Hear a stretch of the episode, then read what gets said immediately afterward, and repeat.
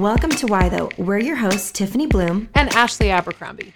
We land somewhere in between Mother Teresa and Biggie Smalls, and we're just wondering, why though? We all have questions, from our existential crisis curiosities to our hey girl, why your eyebrows look so good though? And we want to tackle all of those questions with you.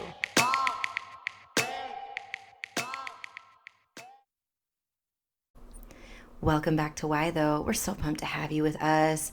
Now, I know you've already been so spoiled these last two weeks. You've been so spoiled. You're saying, Tiffany, really? You have more gifts for me? How could you? It's not even Christmas. but here I am. We come bearing gifts here at the Why Though. So, fam, lean in. We are in week three of Love is the Resistance.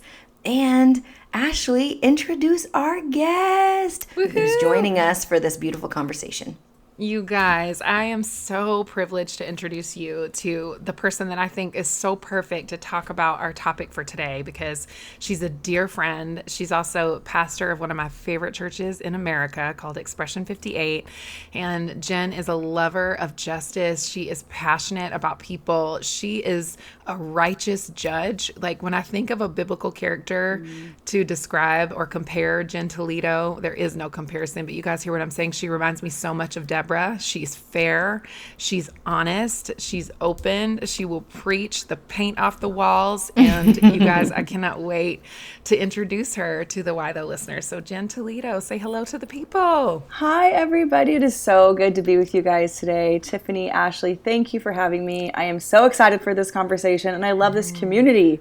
Mm-hmm. So, it's an honor to be here. Thank you. Oh, Jen, tell us a little about yourself and maybe something that people might not know about you. Sure. Um, well, um, I pastor in LA um, and have three kids, which, sweet Jesus, pray for me, y'all. Three teens, preteens. it is real in these streets trying to raise these kids. Um, and I'm, I'm a California native, um, hugely passionate about justice, but both my husband and I have a big um, missions background. So he's a missionary kid, and I um, spent a lot of time overseas in Africa and different things and just kind of cutting my teeth there just trying to figure out how does this gospel really work in hmm. in the real world, you know? And so, um, yeah, lots. I'm a first generation uh, Mexican American immigrant, um, but also um, kind of just li- grew up in a very blended culture and world, mm and um, love that I get to kind of bring all those aspects into pastoring and doing justice work. Um, really passionate about LA County, as Ashley yeah. knows, and heart for criminal justice reform and a heart for foster care reform, amongst other things. And I don't know, guys. I'm just out here trying to figure out how to do this like the rest of right. us. Right. Oh, uh, and you guys, she's freaking doing it. I mean, the county of of Los Angeles, which has one of the largest um, populations of, of children who are in the mm-hmm. foster care system in America, and yeah. Jen is at the head of that table, running a faith alliance that is able to actually support, you know, um, parents and families and caretakers um, through this process of foster care. And she's literally working with the city government and thousands of churches to overhaul the experience for children within the foster care system and for parents in the foster care system. And yeah. so she's no she's not playing games and she sits on boards with, you know, judges in the criminal justice system in order to help us reform the criminal justice system here. And very often people look to LA County to see across the nation to see what we're doing yeah. that we could mm-hmm. do in mm-hmm. other places. And so Jen, yeah. I salute you. You are Thanks, you truly are like one of those women who rises to the moment that you're living in. And you, I know you're living it, so it's like you can't see the forest for the trees at times. Yes. But my word, like mm-hmm. this is a woman who God moves through mightily. Also, like when you're sitting at the table with Jen, just having dinner or hanging out at her house, or she's hanging out at your house, like she will start telling you these stories that will have your jaw on the ground, like miraculous healings, God doing like signs and wonders. I mean, stuff that mm-hmm. happened literally in the book of Acts is like how Jen and her husband, her wonderful husband Hona, lived their life. You'll just be like, I'm sorry, what? Every time she talks. So I just Aww. had to continue to brag on you. So I'm so Thanks, grateful Ashley. that you're here. Thank you. I'm happy to be here. oh, I love that. I love that. You know, even just hearing these, I feel like I'm getting a contact high.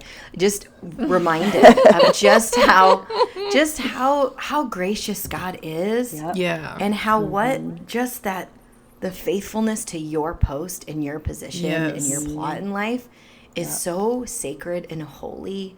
And we each bring our unique gifts to the table. So just thank you, Jen. Thank you for being you. Yeah. Oh, thanks, guys. So good. Um, okay, so I want to talk about this chapter in my book today called Love Thy Neighbor. And you know, I I love this idea in scripture. And I think that the world we're living in and the church is changing so drastically. Yeah. And we're yeah. all running to kind of keep up with that. Or perhaps you're listening and you've, you know, been like a, like some of us and have experienced church hurt and are unsure where you stand with the church, or perhaps the last couple of political seasons, you're like, you know mm-hmm. what, I'm going to love Jesus in my real life, but I am through with the church, I'm folks. Yeah.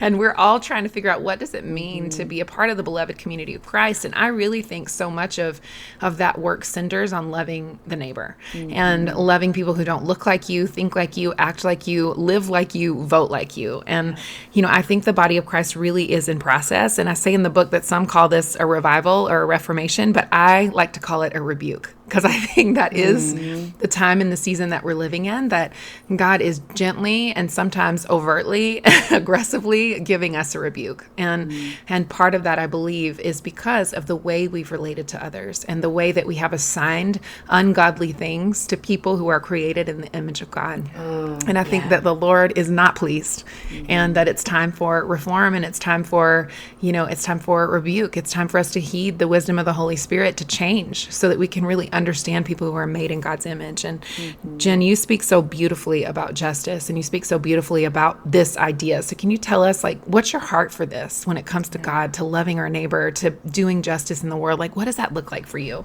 Yeah, oh my goodness.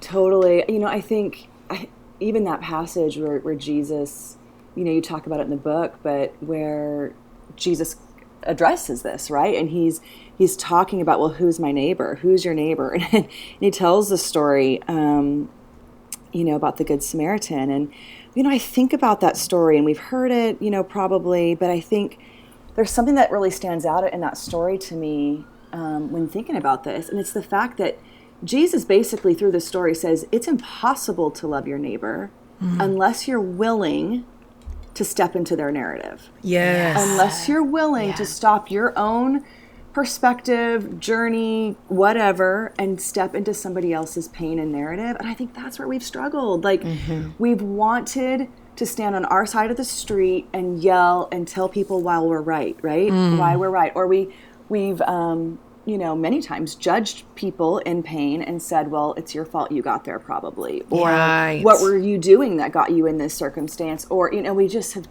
done this so much. And, and so I, have been thinking a lot about the, the fact that if, you know, the only way we're going to be able to love our neighbor, it's not going to be in our words, it's not going to be, you know, just in theory. It's like we have to be willing to stop, like, stop the madness, stop mm. your own opinion, stop mm. your own journey, and just engage in somebody else's pain. Like, mm.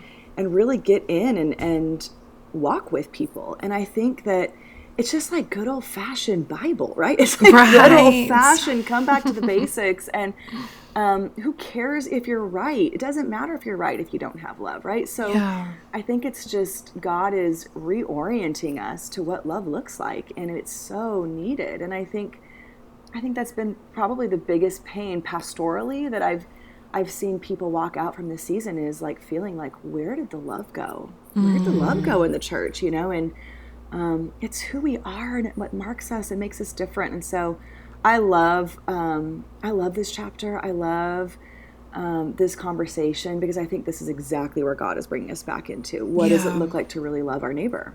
Mm. I really love that you pointed out stepping into the narrative, just the imagery that came with that, mm-hmm. and the idea of stepping into somebody's world is so uncomfortable because it, it means leaving our own, and it means considering that other people are human, mm-hmm. and we can't we can't you know paint somebody into a caricature if we have proximity you know yes, it's hard to that's it. it's hard to hate people that you know yep, and that you yep. spent time with um, i was thinking about I believe it's uh, it's, it's nationwide, yeah, National Night Out. But our, our neighborhood, and I I shared this with Ashley recently, and I posted about it. But we do an annual um, just neighborhood potluck at the end of our mm-hmm. cul-de-sac, and we've got people from all kinds of nations um, in our little wing of the cul-de-sac, and and it was National Night Out was started so you could get to know your neighbors because it's Yeah. hard to rob somebody or hurt somebody or harm somebody that you've broken bread with. Yep. And it, this was actually started by the police department. Um, but it's uh, but it, there's just so much value to this idea of being willing to humbly ask how you're doing or how's work or what are you doing or what are you into and just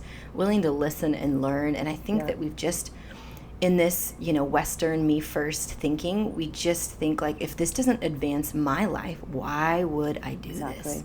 Yeah. If this isn't advancing my personal kingdom, why would I lean into that? And it just is this this push to the kingdom of God where we are not centered, where the king is centered and where we invite others as equals to just be to, to, to see them as valuable and to see them as worthy of their own story outside of what we decide their story is. Mm-hmm. Yeah. Totally. And I think even like not like especially doing that with people that are so different than us, right? Right. Like Yeah. how many people really carve out time in their schedule to engage with people that they don't like. Come that are different than Yeah. them. Like Yeah. we, we we work to avoid that at all costs. And like Yes. you know, even with that story with the Good Samaritan, it's like stopping for the one is deeply, deeply, deeply inconvenient, you know, Mm-hmm. and uncomfortable. Like there's nothing fun about that. There's nothing fun about stopping on the road to to pick up a bloody person and get their blood all over your donkey or wherever you know they're headed. Like there is nothing fun about that, you know. And, and I think, um, you know, I think sometimes I feel like we struggle to even do that with people that are like us, let alone people that mm-hmm. are really different than us. Gosh, it's so true. Mm-hmm. I remember a couple of years ago when I moved to, to New York, and now we're back in Southern California, of course. But you know, when I moved to New York, I felt like the the whole first year. I mean, we moved in June of 2016, right before the you know presidential election that seemed to really start splintering the church in a very visible way. It was already doing that, mm-hmm. but it became very mm-hmm. visible, you know, in the media and everywhere else. And I, I felt so strongly like the Holy Spirit said to me, "You have always preached a good word about loving your other, but you have not done it." And I think sometimes that we forget, you know, this idea of loving other people, you know, because I was always like, yes, we have to love our other. We need to, the Bible talks about the stranger and the foreigner. The Bible talks about the poor and the, mm-hmm. you know, and I would just go on and on and on. But the truth is, I had my own biases based on the way I had grown up, in the class that I had grown up in, and how I viewed, you know, people who had a lot of money or people who were at a certain position in, in society or a certain position in the church, mm-hmm. and, you know, how I viewed them, how I judged them, and how I even hated them. And I felt like God really spoke to me about that because it's actually become okay to hate certain people.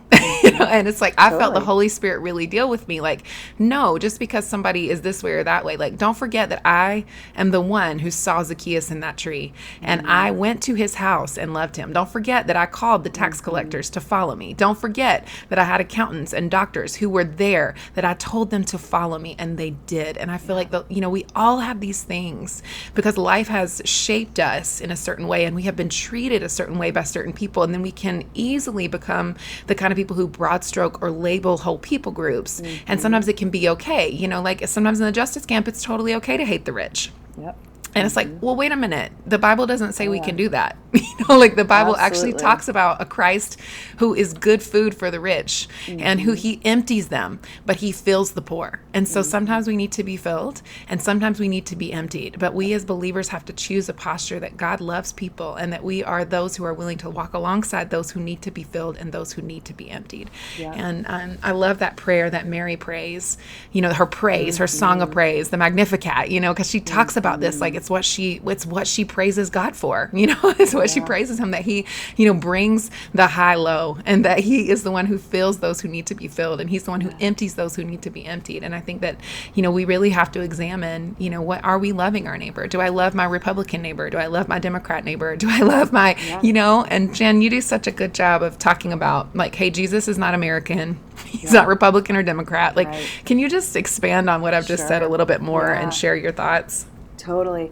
You know, I think what, what really stands out to me when I look at how Jesus, um, because he also lived in a political climate, you know, and how did Right. Jesus do it? And there was church politics, you know, there was religious politics, obviously, like, and there was political, you know, like the government politics in his day. And how did he do it? And I, I often am reminded the fact that the, the kingdom of God has a culture, mm. right? Jesus had a culture, like a life culture. And yes, he was Jewish, but he was more kingdom than Jewish, right? And those both lived inside of him, but like he knew how to put his Jewishness in the back seat when it conflicted with his kingdomness. Mm. And so, you know, when he needed to speak with a Samaritan woman, like something a Jewish man would never do, because that was kingdom, he could he could do it, and he knew how to put his his Jewishness, you know, um, second to his kingdomness. And I think this is where we've gotten a little messy because I think that we have not understood the difference between our Americanism and our kingdom. Right. We've gotten really yeah. blurry, and we think that, um, or even our church culture, you know, has, has yeah. become kingdom culture. We think is kingdom culture, or American culture we think is kingdom culture. And because we, we don't know the word and we don't know the nature of God in a lot of ways, um, we've been more discipled by our, our American culture than the kingdom, than yes. the word of God. And so um, I think, you know, what, what we're witnessing is, is people not knowing how to, dis, you know, decipher between the two. And it's true. You can be a Democrat, you can be a Republican, whatever, but at the end of the day, we have to be more kingdom than either of those things, right? right. And our loyalty can never be to to anything when you're a kingdom citizen. Like your your loyalty can never be to a political party. Um, truly, when you're when you're loyal to the kingdom of God, and so I think we need to learn how to be more kingdom than anything else, and um, I think that's where we've struggled um, because it's you know it's kingdom culture that's going to change the world. It's not American culture, and it's not Republican culture or Democrat culture or church culture. It's kingdom culture yeah. that's going to change the world. And so yes. I think we need to be discipled in the kingdom, and and learn to be more kingdom like Christ than anything else. Um, and I think you know, unfortunately, politics and partisanship has had a an, an idolatrous role in our lives, mm. and um, we have we've held it at a place it should not be held, and so we've lost our witness in a lot of ways. Mm-hmm. Yes. Uh, one thing I want to, two things that come to mind as you share that is the idea that you said church culture isn't the mm-hmm. answer; it's kingdom culture, mm-hmm. and um, I, I, I, mean, I'm, I'm going to say it. I'm just going to say it. But that tagline that we've all heard, the local church is the hope of the world by Ugh. I will not name his name on the podcast, but I'm like, that has to die because that's not kingdom still. Mm. The idea that kingdom, the way of Jesus, the church mm-hmm. can be defined in different eras. And obviously, as you're pointing to the geopolitical nature, the makeup of the United States mm-hmm. specifically, mm-hmm. and of course we have listeners all over the world, but the geopolitical nature, even just here, uh, has has such an influence on that of their church culture, right? So right. if we're just saying that local church is the hope of the world, but they're deeply influenced and enmeshed with local politics, public politics, you know, all of these things, mm-hmm. then again we've watered down this witness, as you're saying. Mm-hmm. So the idea that we're looking into that kingdom culture rather than mm-hmm. just church culture, because church culture will fail and and yeah. leaders yeah. fall and all of this. Mm-hmm. So there's there's that that it, it's it's a it's a house of cards it's a house of cards honestly yeah. and then the other thing that um, i loved what you said about this idea that to love other people who aren't like us or that we mm-hmm. dislike it, it, we often feel oh if they've done something to hurt me therefore i have ammunition not to like them. Mm-hmm. and i just want to differentiate. If somebody's harming you of we're not course. saying you need you know obviously there's no need to love or if they're they're the cause of your abuse. And i think in the past because there hasn't been that caveat people are like so you're saying i need to stay with people who harm me. And and that's that's even diminished the witness of the church is this understanding of okay i need to stay in toxic spaces and so, this idea of loving people simply because they exist is so powerful, even if you don't agree with them or if you dislike them. But mm-hmm. it's not something that we need to, you know, be with people that are that are harming us. Just wanted to add that in there since that's mm-hmm. that's, yeah, that's, often emails that I get or d- direct messages I get. Mm-hmm. Yeah. Yeah, it is so important to distinguish. And I think that that's part of why writing a book on conflict is so challenging because, again, all these ideals are shaped inside the institutions that we come up in. They're shaped inside our home of origin. And our idea of what loyalty looks like depends on the health, the level of health we experience in our upbringing.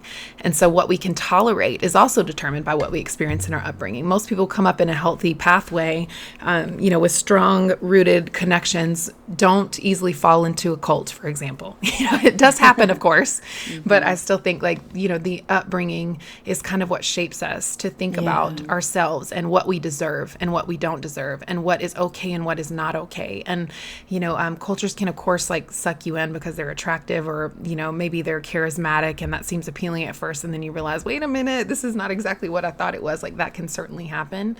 But yeah. I think it is so important to figure out like, okay, well, how do we, how do we have healthy boundaries and be safe people and at the same time know how to love our neighbor Mm-hmm. and have healthy differentiation where it's like I can yes. stop here and you can start there. you know, like I don't right. have to my whole life isn't centered on you and your thoughts and your feelings and but at the same time I love you because God compels me to love you. Like the love of Jesus compels me to love you. And I, I think that that's a really powerful um, way to to want to strive to be in the world, and I think it looks like God. And um, yeah, it is attention yeah. to manage, isn't it? Because it is. It looks different sure. with each person.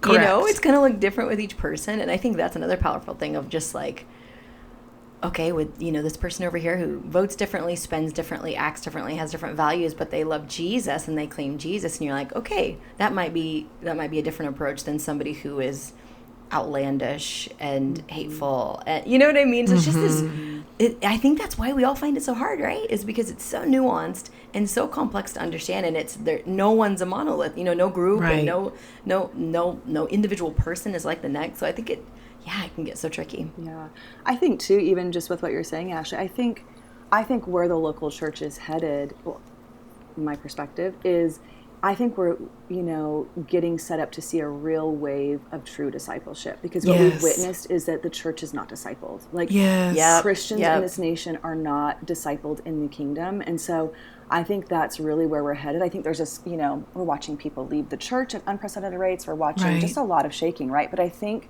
the invitation at hand is this invitation to truly like come back to the undiluted gospel. You know, come for on. me, come like, on, that was where I, I had this real come to Jesus moment. You know, as a as a 21 year old sitting in Africa and um, had this just encounter with the Lord where I heard the Lord say, "Will." um, will you teach the next generation the undiluted gospel? Hmm. And I sat there and I remember telling the Lord, I'm American. I don't know the undiluted gospel. Mm. and having this realization of like, I don't know the undiluted gospel. I know the American gospel, you know? And, hmm. um, and I think that's where God is like really inviting us to come to this place of like, okay, we all have to get on this journey. All of us have to, you know, we've all been so deeply, you know, influenced by our culture and perspective and, and then there's like the pendulum swings and so we, we react when we see something that doesn't work. And we just all like we are in a season of coming as children and let's let's unlearn and relearn yeah. you know the gospel his way. Let's relearn kingdom. And it is so needed because there's just like even this you know story of the Samaritan. It's like there's so many people on the side of the road that are hurting. Yes. Like we need yeah. to figure this out. You know? Yeah. I agree. I love how you define justice too, Jen. You say yeah. justice is the restoration of every violation of love. Ooh. Can you unpack that oh, for wow. us? Yeah. yeah. Well, I think, you know, I, there's so much argument over the term justice, the term social justice. Um, yeah. Mm-hmm. You know, I mm-hmm. started um, preaching about justice uh, 20 years ago and met a, met a lot of resistance which shocking to me because i just didn't i didn't know i didn't know. I didn't know guys. Totally. And um, i was like we're all we all read the same bible right? And right. Um, no we don't. No we don't. Clearly, clearly we don't. And um, so i was told you know um, social justice is not is not christian blah blah blah it's not biblical on and on. Um, so I, it dove me into really diving into scripture of like what is biblical justice right? Because right. everybody's depending on what you know era you're from depending on what news station you listen to you're going to have a definition of justice. But what does the bible say about justice? And so i really began to, to dig into the hebrew word mishpat which is all over scripture which is many times what gets translated as justice in our bibles. And mm-hmm. just cover to cover began to study it. And i was just fascinated, like just undone at this concept of biblical justice because um, you know there's a there's a passage in Isaiah that says for I the Lord love justice. So yeah. I really think how you define justice is so much of how what we think God loves. So if you think justice is judgment, we think God loves judgment. So every time there's an earthquake or a hurricane, we're telling people God is judging them, right? Like, and I'm like, mm, that's wow. why we do this, right? Um, and so it's so vital to really understand what biblical justice is. And you know, basically cover to cover, it's all over scripture. And, and justice is really about God's order, it's about God's design, it's about God's dream, God's government, um, His original intention and design for humanity. And it's always paired in scripture with the outcast, right? With the mm. orphan, the widow, yeah. the, the foreigner, the lame. And, and so when you begin to look at this and you look at how it's um, actually, even in our English translations, many times it gets translated as, you know, um, defending the cause or you know we hear it in other ways and when you begin to it's the same word mishpat and so when mm. you begin to mm. look at it you know the really the best biblical definition of justice that i you know found when you put it all together scripturally is it's all about restoration. It's mm. about restoring every place where love has been violated. And it's bringing it back to god's original intention and design. And um, so really, it's the blood of Jesus, right? It's it's fixing what's wrong in the world. God didn't come to the world to condemn the world; He came to set the world right again. And hmm. and so it's really about restoration. It's about um, and it's not just bringing it to like a zero, like a negative, like negative, you know, in your life. It's not just like making it a zero again. It's it's making you plus a thousand in that area, mm, right? So it's like you experienced abuse. Well, He's not just going to his heart isn't just to stop the abuse his heart is to make you so powerful in that area and and leading others into freedom and walking in so much authority like that's just how the kingdom of god works mm. and um, and so yeah you know when you look at all of that and you look at at the role script uh, justice plays in scripture um, justice is not a hippie millennial Christian elective, right? right. Justice is central to the gospel. Like when you yes. look at justice isn't something that like just some woke folk, you know, get to do. No, right. justice is like the absolute like heart and soul of the gospel. It's yes. all about setting setting people in the world right again. And yes. And so yeah, I think God is reawakening us to to what true justice is and how to because it's all over, right? Like God has so much to say if you're listening and you're like, oh, I didn't know God had lots to say about immigration or how we pay our workers, or I mean, there's so much in Scripture mm-hmm. that that teaches us how to really build um, a just and equitable society. And um, yeah, so I think it's it's coming back to God's definition and um, and really sticking to that. You know, I I can I just share a verse with you guys? Please, mm, yes. Okay.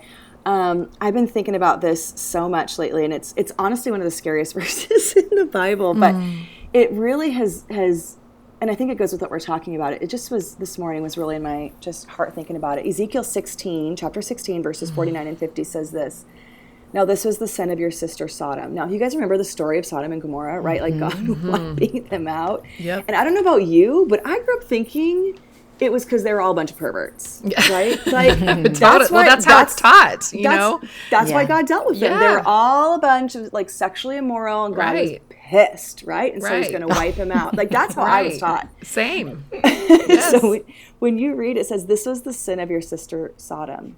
She and her daughters were arrogant, mm. overfed, and unconcerned. Mm. They they did not help the poor and needy." And I just started thinking about that. Like, oh my goodness, like what was God's big beef? Like with the people there, it was that they were arrogant, overfed, and unconcerned. Oh right. yes. And it's mm. like the exact opposite of loving your neighbor, right? It's the yes. exact opposite of Micah 6 8. What does God require of you? Do justice, love mercy, walk humbly. And and that's what love looks like. Love mm. looks like walking humbly. Love looks like doing justice. Love looks like loving mercy. And and I, I think this is kind of the shaking that we're in where god is like hey guys if you're going to follow me it looks like something right. the narrow road looks like something loving your neighbor looks like something and it's going to be inconvenient it's going to be challenging but my goodness it's going to be rewarding mm. yeah it's not abstract right, right. it's no. not something it's not heady it's it's in practice it's every day yeah it's in the littlest moments and the biggest moments. I think mm-hmm. uh, one of the things, man, that was so good. Thank you for sharing that. Uh, woo, girl, woo. Mm-hmm. When, uh, thinking about uh, just, you know, parenting boys, I have a kid going into fifth grade, kid mm-hmm. going into mm-hmm. first grade. And um, I keep reminding them as we talk through these spiritual principles. I'm like, this this isn't when you get to be an adult. This is now. Like Right. who you are becoming, how you spend the six hours at school or the three hours at home with that. You know, whatever you- whatever you're doing, you're you're putting this into practice now. This isn't for later. I'm not trying to stock up the storehouse. This is to you got to start metabolizing these ideas Yes. right now. mm-hmm. Yeah. Right now. Totally. Like, how do I create a culture in my home with my kids that isn't arrogant, that doesn't allow them to be entitled and arrogant? How do I create a culture and disciple out of my children, you know, being unconcerned? Like, how do I disciple that out of them, right? Mm-hmm. Being overfed. Like, how do I do that in myself? like, Yeah. it's in the day to day, right? Because it's not mm-hmm. these big theories. It's like, okay, what does it look like today? What does it look like today in, in my everyday with my kids in my grind today to do this? Oh, Ugh, it's so, good. good. I feel like I, I kept coming back in, in three different chapters. I go to Ezekiel 34 mm-hmm. and different, but I, I kept bringing it up because I feel so strongly what you're saying, Jen, is God's word to us. Like he really is getting us to a more just and equitable place. For those who have ears to hear what the Spirit is saying, like God wants to level this ground. You know, like he talks about mm-hmm. that in the in the prophets as well. Like he's he's leveling ground. You know, like what's been high will be brought low. what's been basically under the ground will be lifted up. Like you know, he's he's making things level and he's mm-hmm. doing what he does and he's on the side of the righteous. And I think that you know what how we've even defined what righteous looks like. It has an amount of money attached to it. It has certain things attached to it. It's always based in materialism Yeah. or consumerism instead of really identifying like no, God's mm-hmm. anointing is on the people who are hungry and thirsty for righteousness and justice. Like he anoints those. You know, it doesn't matter what you have or don't have. It doesn't matter, you know, wh- what you were brought up in and what your past is and what, none of that matters. It's like God mm-hmm. puts his favor on those who are hungry and thirsty and i think this this idea of just you know we have got to recognize that we are not on this side of heaven you know because god is like hey build a comfortable beautiful little life and get a range rover and you know chill and you know leave the church. And that's fine. If- I, I left for a while too. I'm you know we've talked about this many times. I'm not dogging that. Sometimes you have to mm, step away and come back. Um, but the the beloved community of christ if you are a believer we are here to build it. And and one of the centering pillars of that is to love your neighbor. And you know that's the lord says he sums up the the laws and all the commands with that. Like love the lord your mm. god with all your heart all your soul all your mind and all your strength and love your neighbor as yourself. So when you focus on god and when he is your first love you know then that the natural outpouring of beholding the lord is to see his image in others. And i think that this idea of loving our neighbor has got to be a foundational truth in our in our faith practices in our spiritual practices in the way we do our relationships. Like you know it is you know tiffany talked about proximity. Jen talked about restoration. Like there is so much that we forget as we gaze at one another, you know, in, in our hurry, in our hustle and bustle, in our um, ideas, again, that are not godly, that are not God's perspective of people. It could be in our home, it could be at our job, it can be in our faith community. And how are we practically undoing that? How are we practically asking the questions that will help us thoughtfully reflect and get curious about ourselves, about others, and change the way that we relate? Because that is one of the most important things we can do as disciples. Yeah, Mm. so good. And sometimes, you know, loving your neighbor is is loving the annoying Christian. Absolutely. Well, they are the hardest to love. They're the hardest Truly. to love. Oh, and I truly. the offense. Because you have sometimes- expectations, right? You Yes, this yes. baseline Yes. expectation. They don't meet it, and you're like, "Come on, man." Yeah, Come like just do right. Like do Totally. something, you know? Yes. Totally. Can I share mm. one last thing really quick? Please. Yes. Okay. You know, in just talking about this, something I've, I've been thinking about is, you know, I, I had this experience as a kid that like rocked my world. You know, I had my little precious, precious moments Bible. Did y'all have a precious moments? Any- We yeah, did. girl. I had so much Absolutely. precious moments. Yes. Yes. Um, and I, I read this story as a little kid about the sheep and the goats, and you referenced that, uh, Ashley, in this chapter.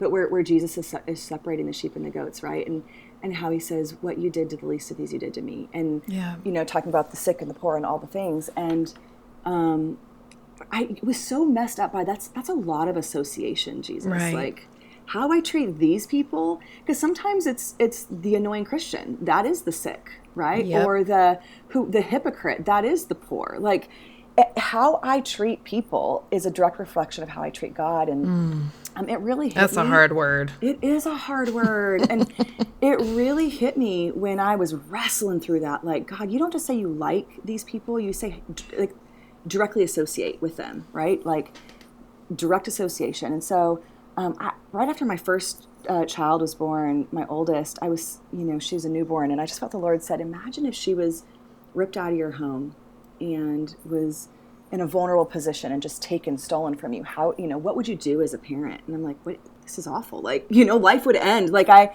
I would do everything in my power to, to love her and find her and bring her home. Like, life doesn't go on as normal. And, and I felt the Lord just challenge me and say, that's how I feel about every human. Like sin ripped every you know humanity from me. And um, it's my heart to pursue every person. Like whether you like them or not is irrelevant. Like you know just this passion in the father's heart for humanity and so it matters like if somebody came along and, and picked up my child in another country on the street and took care of her like what you've done for her you've just done for me Yeah. and I begin to realize in that moment, like, oh, it is true. Like how I treat, whether it's, you know, somebody who votes different than me or looks different than me or is annoying or whatever, you know, is hurting, is marginalized, is a direct reflection of how I'm worshiping God. Mm, yeah. Dang, that's a hard pill to swallow. Hard. Yes. pill Ooh, to Jesus. swallow, It is. Right? But I think that's where, once we can really get that, like, you know, it's actually a lot, you know, we're a lot happier when we're loving people. Right? So true. Yeah. true. So We're the best version I'm of ourselves when we're It's true. when we're doing that. Yeah. Uh, a- a friend of mine at Bible study always says, "You might you might be the only Bible somebody reads. You- you are Jesus with skin on. So if that's the case, and if that's ref- it, that's reflected in your you know level of maturity and how you treat people is really the indicator of who you are, then that's a pretty important thing." All right. Well, we're so glad to have you, Jen. Thank you so much for Yes. joining us. Absolutely. And Good in to this, be here with you. Yes, so so so good. As we're wrapping up our week three, we're just about halfway there of Love is the Resistance. And I just want to encourage you if you have enjoyed this conversation, we have literally just given you a taster. It's like when your mama made a cake and then she gave a spoon, just one spoonful of the batter, and you're like, I would like more of that funfetti cake. Well, here's how you get more of the funfetti cake fully baked. You go to the show notes and you pre order this incredible work. And if you haven't heard it here first, if you have not heard this, you get a free audiobook plus so many other goodies when you pre-order Love is the Resistance and follow the steps to redeem your audiobook. So you're really getting two for the price of one. It's so mm-hmm. incredible. Mm-hmm. And this this work will change you. It's changed me, it's changed Jen. And the ripples from Ashley's work is just gonna it's just mind blowing. I, I was in tears this morning just thinking about how this is gonna change. Why? Because words shape world. So we encourage you, pre order that. We are so thankful to have you, and we will see you next week. Bye bye. Bye. Bye. Thank you. Hey, listeners, remember to subscribe and comment. It helps others to find the show. To learn more about Tiffany's writing, speaking, or books, visit TiffanyBluhm.com. To learn more about Ashley's writing, speaking, or books, visit ashabercrombie.org. See you next week.